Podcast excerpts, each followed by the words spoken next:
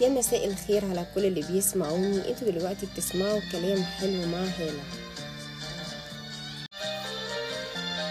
قبل ما أبدأ الحلقة أحب أفكركم إن أنتوا تقدروا تسمعوا كلام حلو عن طريق أكتر من منصة للبودكاست. يلا نبدأ الحلقة.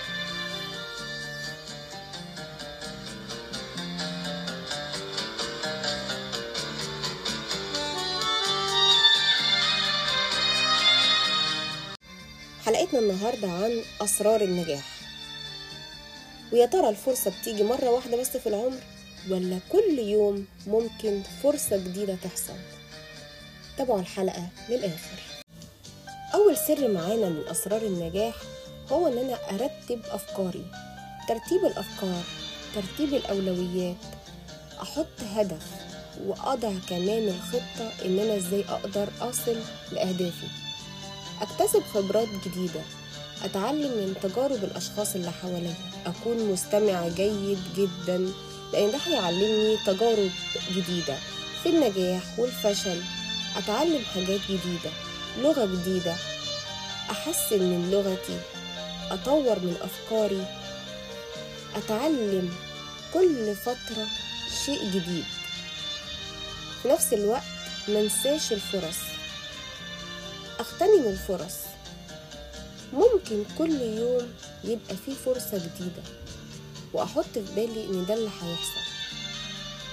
مفيش حاجة اسمها الفرصة ما بتجيش غير مرة واحدة في العمر.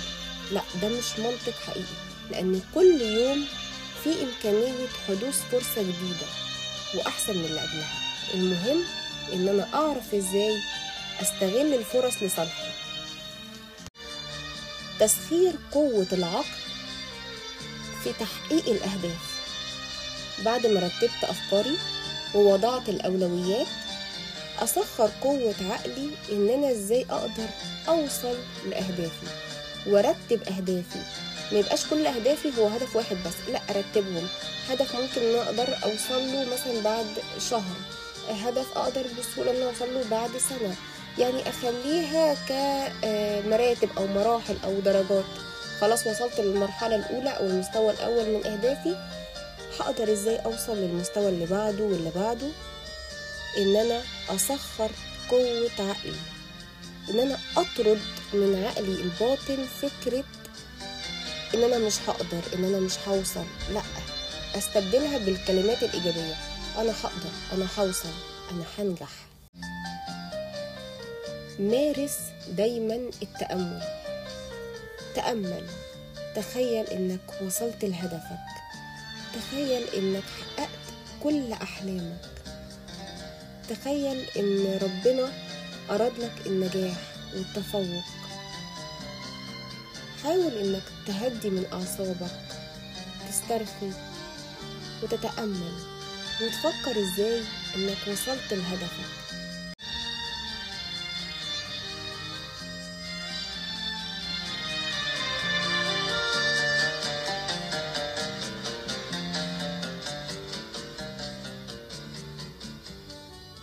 وأهم سر من أسرار النجاح إنك تبعد عن أي شخص سلبي هيحاول إن هو يحبطك ويقلل من عزيمتك. ابعدوا عن محيطك. خرجوا بره حياتك. اطرده واطرد معاه أي أفكار سلبية. خليك إيجابي واثق من نفسك علشان تقدر توصل لهدفك.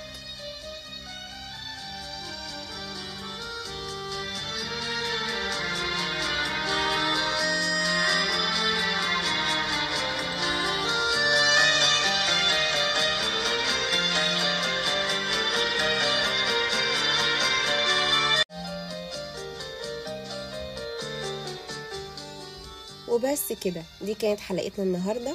ما تنسوش تتابعوني على الفيسبوك وانستجرام وإكس. هالة أبو السعود بالعربي وبالإنجليزي. وكمان ما تنسوش تتابعوا صفحتنا على الفيسبوك. كلام حلو مع هالة وإلى اللقاء.